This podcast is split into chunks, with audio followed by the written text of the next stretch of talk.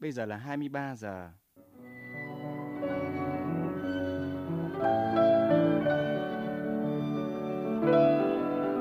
Xin mời các bạn nghe chương trình đọc truyện dài kỳ của Đài Tiếng Nói Việt Nam.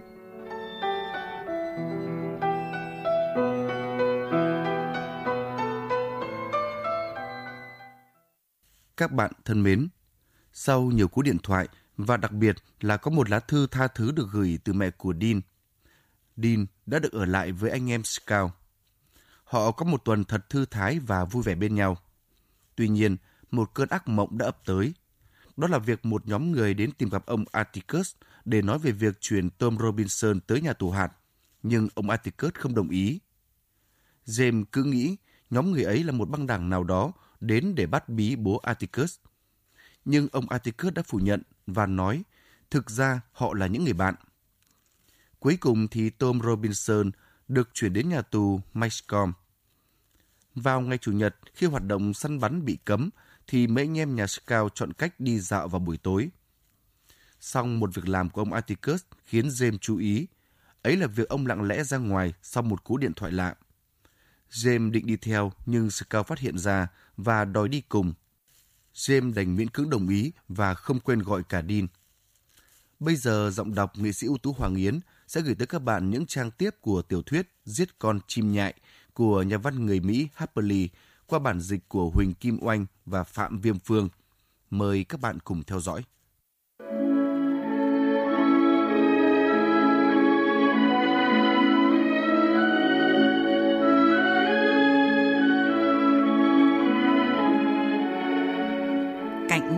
Quảng trường vắng hoe, những bụi cây bách tán khổng lồ che phủ mỗi góc đường. Chạy giữa chúng là một con đường sắt lấp lánh dưới ánh đèn đường. Một ngọn đèn chiếu sáng trong nhà vệ sinh của hạt, thường thì phía đó của tòa án tối om om.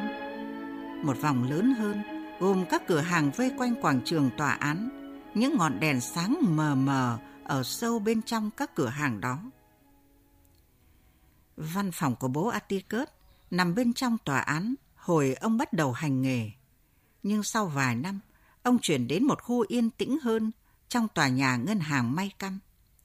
Khi quẹo ở góc quảng trường, chúng tôi thấy xe của ông đậu trước cửa ngân hàng. Jim nói, bố ở trong đó. Nhưng ông không có ở đó. Muốn đến văn phòng ông phải đi qua một hành lang dài.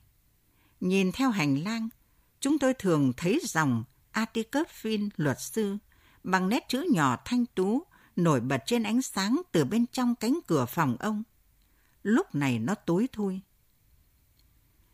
James nhìn vào cửa ngân hàng cho chắc ăn. Anh xoay nắm cửa, cửa khóa. Mình đi tiếp đi. Chắc là bố đến gặp ông Underwood.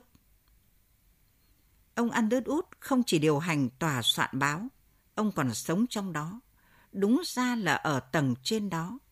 Ông tường thuật tin tức tòa án và nhà tù đơn giản bằng cách nhìn qua cửa sổ trên lầu của mình. Ngôi nhà tòa soạn nằm ở góc tây bắc quảng trường. Muốn tới đó, chúng tôi phải đi qua nhà tù. Nhà tù May Căm là một trong những tòa nhà đáng ngán nhất và khủng khiếp nhất trong số các công sở của hạt. Bố Atticus nói có vẻ như nó do người bà con Joshua Clare thiết kế. Nó chắc chắn là ước mơ của ai đó. Hoàn toàn lạc điệu trong thị trấn, gồm những cửa hàng quay mặt ra quảng trường và những ngôi nhà mái dốc. Nhà tù May Căm là một trò đùa kiểu gô tích thu nhỏ với chiều ngang bằng một xà lim và cao bằng hai xà lim, rồi có cả những lỗ châu mai nhỏ xíu và cột vòm chống đỡ tường. Sức gợi tưởng tượng của nó được tăng thêm bởi mặt tiền xây bằng gạch đỏ và những thanh chắn bằng thép dày tại các cửa sổ kiểu nhà thờ. Nó không nằm trên một ngọn đồi trơ trụi, mà chen giữa cửa hàng kim khí tin đan và tòa soạn báo. Nhà tù là câu chuyện đáng bàn duy nhất của May Căm. Những kẻ chê bai nói nó giống một nhà vệ sinh thời Victoria. Những kẻ ủng hộ nói nó tạo cho thị trấn một vẻ nghiêm trang rõ rệt và không một người lạ nào từng nghi ngờ chuyện nó chứa đầy bọn mọt đen. Khi đi theo vỉa hè, chúng tôi thấy một ánh đèn lẻ loi sáng ở đằng xa. Jim nói, thật buồn cười, nhà tù không có đèn phía ngoài. Đi nói, nhìn như có đèn phía trên cánh cửa. Một đoạn dây điện dài chui qua song sắt cửa sổ xà lim tầng 2 và thả xuống hông tòa nhà. Trong ánh sáng từ bóng đèn trần trụi ở đầu dây, bố Atticus đang ngồi dựa vào cửa trước. Ông ngồi trên một trong những chiếc ghế văn phòng của ông và ông đang đọc, không để ý đến những con thiêu thân bay lảng vàng trên đầu. Tôi định chạy đến nhưng James ngăn lại. Anh nói, đừng đến chỗ bố. Có thể bố không thích thế, bố ổn cả. Tụi mình về đi. Anh chỉ muốn biết bố ở đâu thôi. Khi chúng tôi đi tắt qua quảng trường, thì có bốn chiếc xe hơi đầy bụi đường xuất hiện từ phía xa lộ Meridian, chạy chậm chậm thành một hàng. Chúng chạy vòng quảng trường, qua tòa nhà ngân hàng, dừng lại trước nhà tù. Không ai bước ra. Tôi thấy bố Atticus rời mắt khỏi tờ báo ngước nhìn lên. Ông gấp nó lại, cuộn cẩn thận, đặt lên đùi và đẩy mũ ngược ra sau đầu. Có vẻ như ông đang đợi họ. James thể thảo, tới coi. Chúng tôi phóng qua quảng trường, băng qua đường và núp ngay cửa siêu thị Sydney Jungle. James nhìn theo lề đường. Anh nói, tụi mình có thể đến gần hơn. Chúng tôi chạy đến khung cửa của cửa hàng kim khí tin đan đủ gần mà vẫn kín đáo. Từng người hoặc từng hai người một bước ra khỏi xe. Những cái bóng biến thành hình khối cụ thể khi ánh đèn cho thấy các hình dáng rõ ràng di chuyển về phía cửa nhà tù. Bố Atticus vẫn đứng chỗ cũ. Những người đàn ông đó che khuất ông khỏi tầm mắt chúng tôi. Một người hỏi, hắn ở trong đó hả ông Phin? Chúng tôi nghe bố Atticus trả lời, phải, anh ta ngủ, đừng đánh thức anh ta. Nghe thấy lời bố tôi, sự việc diễn ra sau đó là điều mà về sau tôi hiểu ra là khía cạnh khôi hài đáng ngán của một tình huống không vui vẻ gì. Những người đó nói chuyện gần như thì thào. Một người nói, ông biết chúng tôi muốn gì mà, tránh khỏi cái cửa đó đi ông Phin. Ông có thể quay lưng lại và về nhà đi Water. Bố Atticus nói một cách thoải mái, Hectech đang ở quanh đâu đây đấy. Người khác nói, mặc xác ông ta, cả đám của Hách đã vào tuốt trong rừng, tới sáng họ mới về. Thật ư, sao lại thế? Một câu trả lời ngắn gọn. Bọn họ đi săn rẽ run rồi, Ông chưa hề nghĩ về trò đó hả ông Phin? Từng nghĩ đến, nhưng không tin, vậy đó. Giọng bố tôi vẫn đều đều. Điều đó làm thay đổi mọi việc phải không? Vậy đó. Một giọng khác lên tiếng. Người nói là một bóng đen. Ông thực sự nghĩ thế sao? Đây là lần thứ hai tôi nghe bố Atticus hỏi câu hỏi đó trong hai ngày và điều đó có nghĩa là người của ai đó sẽ phải nhảy dựng lên. Vụ này quá hay, không thể bỏ lỡ. Tôi bỏ rêm và phóng thật nhanh đến chỗ bố Atticus. James hét lên và cố túm tôi lại. Nhưng tôi đã bỏ xa anh ấy và Dean. Tôi chen lấn qua những thân thể hôi hám tối thui và ao vào vòng ánh sáng. Chào bố Atticus. Tôi nghĩ ông sẽ ngạc nhiên thú vị nhưng khuôn mặt ông giết chết niềm vui của tôi. Một vẻ sợ hãi hiện ra trong mắt ông, nhưng biến mất khi thấy James và Dean chen vào chỗ ánh đèn. Có mùi whisky lên men và mùi chuồng heo phảng phất. Và khi nhìn quanh tôi phát hiện ra rằng những người này toàn là những kẻ lạ hoắc. Họ không phải là những người tôi đã thấy tối qua. Tôi hết sức lúng túng tôi đã phóng một cách đắc thắng vào nhóm người mà tôi chưa từng gặp trước đây. Bố Atticus đứng dậy khỏi ghế, nhưng ông di chuyển chậm chạp giống một ông già. Ông đặt tờ báo xuống một cách cẩn thận, sửa những nếp gấp của nó bằng những ngón tay trần trừ, chúng hơi run. Ông nói, về nhà đi James, dẫn Scout và Dean về ngay. Chúng tôi đã quen với việc bị ông nhắc nhở, nhưng không phải lúc nào cũng vui vẻ nghe theo chỉ thị của bố Atticus. Nhưng xem cái kiểu Jim đứng, thì ngay cả nhúc nhích, anh ấy cũng không định nhúc nhích. Bố bảo về nhà. Jim lắc đầu. Khi bố Atticus chống nạnh, Jim cũng chống nạnh. Và khi họ đối mặt nhau, tôi có thể thấy họ ít giống nhau. Đôi mắt và mái tóc nâu mềm mại của James, khuôn mặt trái xoan và đôi tay ép sát của anh là của mẹ, tương phản một cách kỳ lạ với mái tóc xám bạc và những đường nét cương nghị của bố Atticus. Nhưng họ giống nhau theo kiểu nào đó. Sự thách thức lẫn nhau khiến họ giống nhau. Con trai, bố bảo về nhà. James lắc đầu. Tôi sẽ đưa cậu ta về nhà. Một người đàn ông lực lưỡng nói và thô bạo chộp lấy cổ áo James. Ông ta gần như nhấc hẳn James lên khỏi mặt đất. Ông không được đụng vào anh ấy. Tôi lẹ làng đá người đó. Chỉ có chân trần, tôi ngạc nhiên khi thấy ông ta lui lại với vẻ đau đớn thật sự. Tôi định đá vào xương ống chân ông ta, nhưng lại nhắm quá cao. Bố Atikert đặt tay lên vai tôi. Thôi đi Scout, đừng đá người ta, đừng. Ông nói khi tôi đang kiếm cớ bào chữa. Tôi nói, không ai được đối xử với James kiểu đó. Được rồi ông Finn, đưa chúng tránh khỏi chỗ này đi. Có ai đó gầm gừ, ông có 15 giây để đưa chúng khỏi chỗ này. Giữa nhóm người lạ này, bố Atticus cố làm cho James nghe lời ông. Con không đi. Là câu trả lời kiên quyết của anh trước những đe dọa yêu cầu. Và cuối cùng là câu của bố Atticus, bố xin con đến James đưa tụi nó về nhà đi. Tôi cảm thấy hơi mệt với chuyện này, nhưng cảm thấy James có lý do của anh ấy để phản ứng như anh đã làm. Trước cái viễn cảnh, chuyện gì sẽ xảy ra với anh một khi bố Atticus lôi được anh về nhà. Tôi nhìn quanh đám đông. Đó là một đêm mùa hè, nhưng hầu hết những người này mặc quần áo bảo hộ lao động và áo sơ mi cài nút đến tận cổ. Tôi nghĩ những người này bị lạnh bẩm sinh vì họ không sắn tay áo lên mà cài nút tận cổ tay. Một số đội mũ kéo sụp đến tận tai.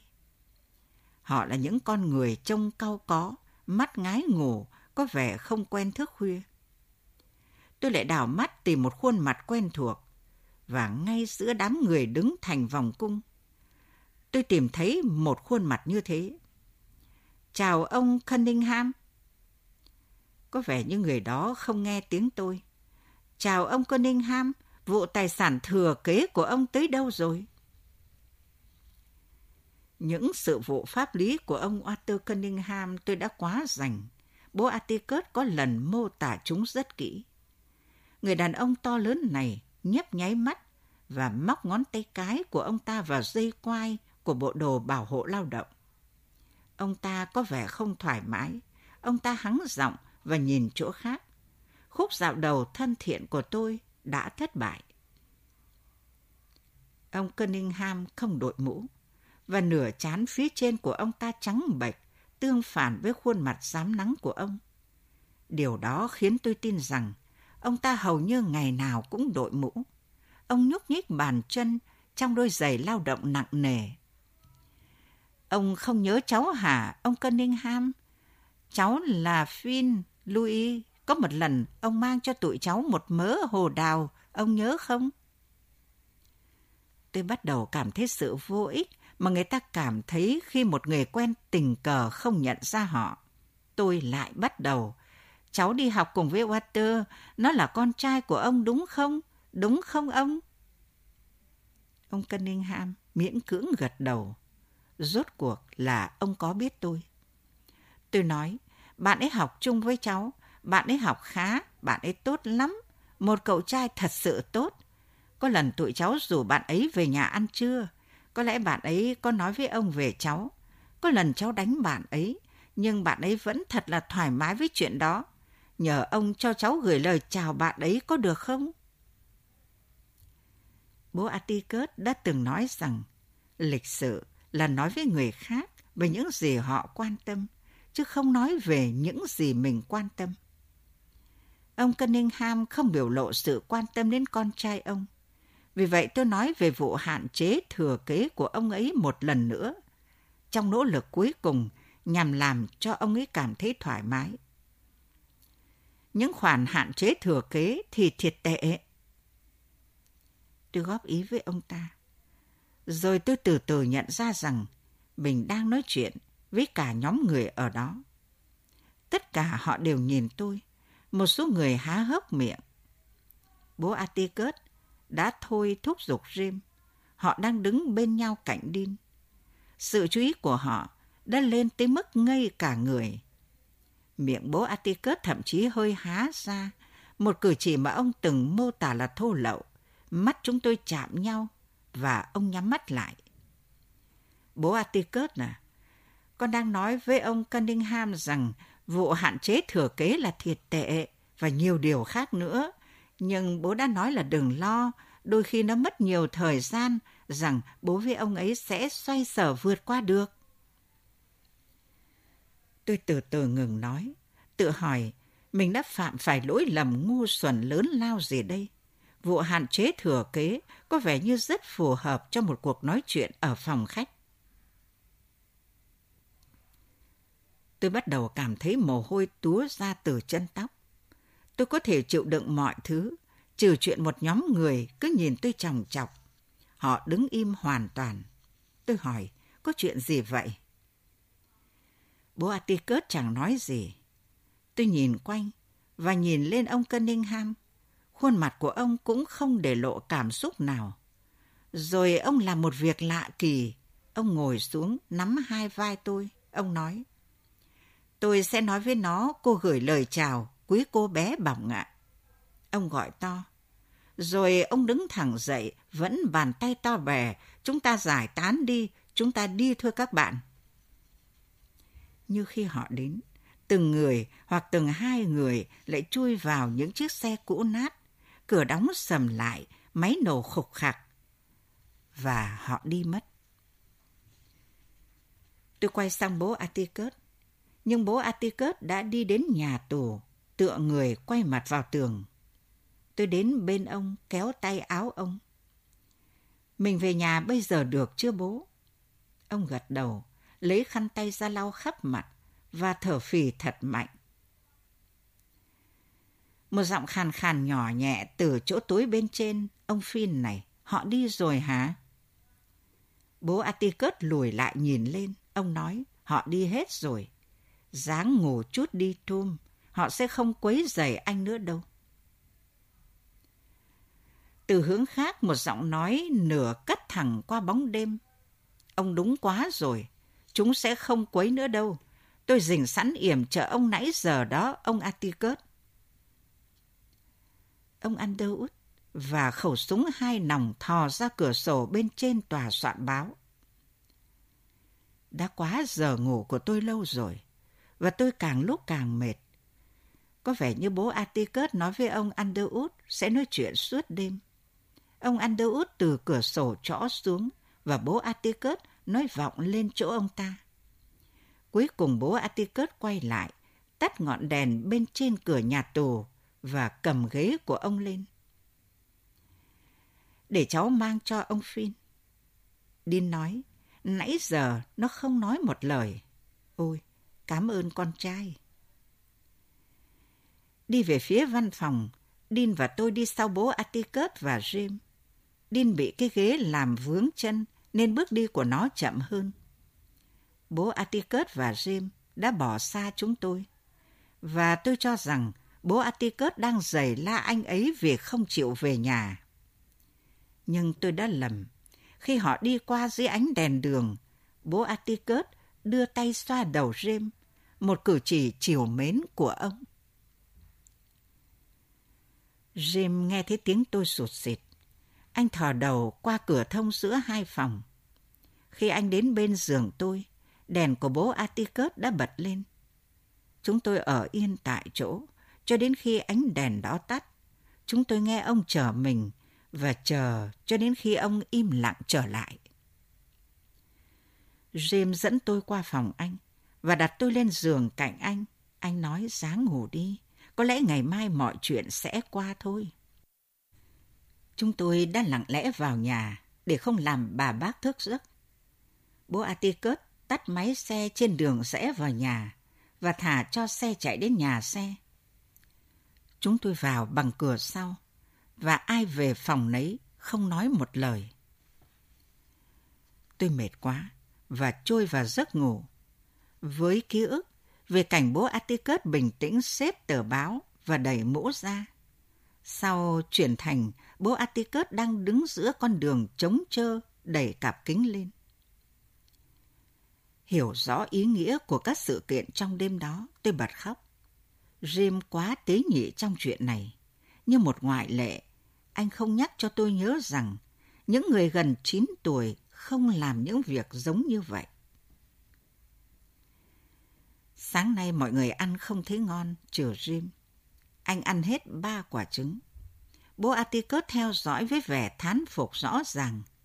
Bác Alexandra nhấp cà phê và từng chập lại lộ vẻ không tán thành. Trẻ con lèn ra ngoài vào ban đêm là một nỗi ô nhục cho gia đình.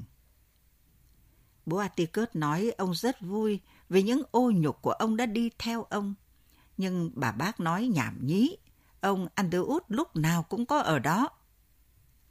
Bố Atticus nói, chị biết đó, có một điều buồn cười ở ông Prasung này. Ông ta khinh thường người da đen. Ông ta sẽ không để người nào ở gần ông ta. Quan điểm địa phương cho rằng ông Underwood là một con người nhỏ thó báng bổ mạnh mẽ. Cha ông ta trong một lúc nổi máu hài hước quái dị đã đặt tên thánh cho ông là Preston gat một cái tên mà ông Underwood đã làm hết sức để mọi người quên đi. Bố Atticus nói rằng việc đặt tên cho con theo tên các tướng lĩnh miền Nam khiến người ta uống rượu lâu say. Capunia rót thêm cà phê cho bác Alexandra và bác lắc đầu đáp lại cái mà tôi nghĩ là ánh mắt nài xin đầy thuyết phục. Bà nói, cháu còn nhỏ quá, chừng nào cháu lớn hơn, bác sẽ nói cho cháu nghe. Tôi nói như thế có thể có ích cho dạ dày tôi. Bà nói, được rồi. Và lấy một cái tách từ tủ bát đĩa. Bà rót một thìa cà phê vào đó và chế sữa tới miệng tách. Tôi cảm ơn bà bằng cách thè lưỡi vào tập và nhìn lên bắt gặp cái cau mày cảnh cáo của bác tôi. Nhưng đó là bác đang cau mày với bố Atticus. Bác chờ cho đến khi Capunia vào nhà bếp mới nói, đừng ăn nói như vậy trước mặt họ. Bố hỏi, nói làm sao? Trước mặt ai? Giống như vậy trước mặt Capunia, cậu nói Braston Undeadwood khinh thường người da đen ngay trước mặt bà ấy. Phải, em chắc là Capunia biết rõ điều đó, mọi người may căm cũng đều biết chuyện đó mà tôi bắt đầu nhận thấy một thay đổi tinh tế ở bố tôi mấy ngày nay. Điều đó lộ ra khi ông nói chuyện với bác Alexandra. Nó là sự khó chịu, ẩn khuất sâu bên trong, không bao giờ lộ ra ngoài. Có một vẻ gai gắt mơ hồ trong giọng ông khi ông nói. Bất cứ điều gì nói tại bàn ăn được, thì nói trước mặt Capunia cũng được. Bà ấy biết bà có ý nghĩa thế nào với gia đình này. Atticus Tôi không nghĩ đó là một thói quen tốt. Nó khích lệ họ. Cậu biết họ nói chuyện giữa họ với nhau như thế nào mà. Mọi việc xảy ra trong thị trấn này đều lan tới khu da đen trước khi mặt trời lặn. Bố tôi đặt con dao xuống. Em không biết có luật nào nói họ không thể nói chuyện không? Nếu chúng ta đừng gây chuyện cho họ có cớ bàn tán, thì chắc là họ sẽ im lặng. Scout, Sao con không uống cà phê của con đi? Tôi đang nghịch muồng trong ly. Con nghĩ ông Cunningham là một trong những người bạn của chúng ta. Bố nói vậy với con từ lâu rồi. thì ông ta vẫn là bạn. Nhưng mà tối hôm qua, ông ta muốn hại bố. Bố Atticus đặt cái nĩa xuống cạnh con sao và đẩy đĩa sang một bên. Ông nói, ông Cunningham về cơ bản là người tốt. Ông ta chỉ có những thành kiến giống như người khác trong chúng ta thôi. Jim nói, đừng gọi đó là thành kiến. Ông ta đã định giết bố tối hôm qua khi ông ta vừa đến đó. Bố Atticus thừa nhận. Ông ta có thể làm bố bị thương chút ít thôi, nhưng con à, khi con lớn lên, con sẽ hiểu con người hơn một chút. Dù gì đi nữa, thì một đám đông hung hăng cũng bao gồm những con người đơn lẻ. Tối qua, ông Cunningham chỉ là một phần của đám đông hung hăng đó, nhưng ông ta vẫn là một con người. Mọi đám đông hung hăng trong mọi thị trấn nhỏ bé ở miền Nam này luôn luôn gồm những người mà con đã biết. Điều đó quá bình thường, dễ hiểu, đúng không? Jim nói, con sẽ nói là không. Bố Atticus nói, vậy thì cần một đứa bé 8 tuổi để làm họ tỉnh lại phải không? Điều đó chứng minh điều gì đó, rằng một đàn thú hoang vẫn có thể bị ngăn lại được. Đơn giản bởi họ vẫn còn là con người. Có lẽ chúng ta cần một lực lượng cảnh sát gồm toàn trẻ con. Bọn trẻ các con tối hôm qua đã khiến Walter Cunningham ở vào hoàn cảnh của bố trong một lát. Vậy là đủ rồi. Tôi hy vọng Jim sẽ hiểu con người hơn một chút khi anh ấy lớn. Tôi thì không. Tôi khẳng định, ngày đầu tiên Walter quay lại trường sẽ là ngày cuối cùng của nó. Bố Atticus nói thẳng thừng, con không được đụng tới nó Scout. Bố không muốn cả hai đứa mang lòng hận thù về chuyện này, bất chấp chuyện gì xảy ra. Bác Alexandra nói, cậu thấy đó, phải không? Những việc giống vậy sẽ đi tới đâu? Đừng nói là tôi không báo trước với cậu. Bố Atticus nói ông sẽ chẳng bao giờ nói vậy. Đẩy ghế ra và đứng lên. Xin lỗi, em còn cả một ngày trước mặt. James, bố muốn hôm nay con với Scout đừng xuống thị trấn. Làm ơn nghe lời bố đi. Khi bố Atticus vừa rời đi, Dean nhảy chân sáo từ hành lang vào phòng ăn. Cậu ta thông báo, sáng nay xôn xao khắp thị trấn về chuyện làm thế nào chúng ta đẩy lùi được hàng trăm người bằng tay không. Bác Alexandra nhìn cậu ấy chằm chằm ra hiệu im lặng. Bác nói, không có hàng trăm người và không có ai đẩy lùi bất cứ ai hết. Đó chỉ là hang ổ của những tên Cunningham say xưa ồn ào thôi. Ôi bác, Dean chỉ nói vậy thôi mà. Jim nói ra hiệu cho bọn tôi theo anh. Bữa nay tất cả các cháu ở chơi trong sân đó. Bác nói, khi chúng tôi đang tiến về hàng hiên trước nhà. Hôm ấy giống như ngày thứ bảy, dòng người từ phía nam hạt kéo ngang qua nhà chúng tôi một cách nhàn nhã nhưng đều đặn. Ông Don Raymond lảo đảo đi qua trên con ngựa thuần trùng của ông ta. James thể thào. Không thấy kiểu ông ta ngồi trên yên thế nào sao? Làm sao mà em có thể say xỉn khi chưa tới 8 giờ sáng?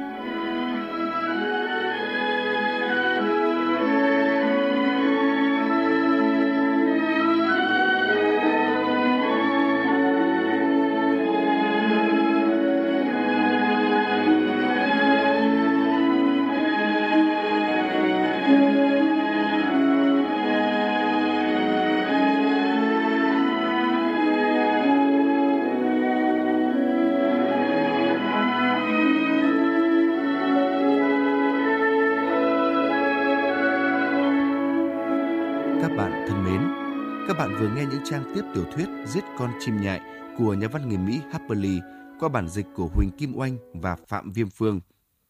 Các bạn có thể nghe trực tuyến hoặc nghe lại chương trình này trên Internet theo địa chỉ vov.vn hoặc radiovietnam.vn. Biên tập viên Ngô Huyền Anh thân ái chào các bạn.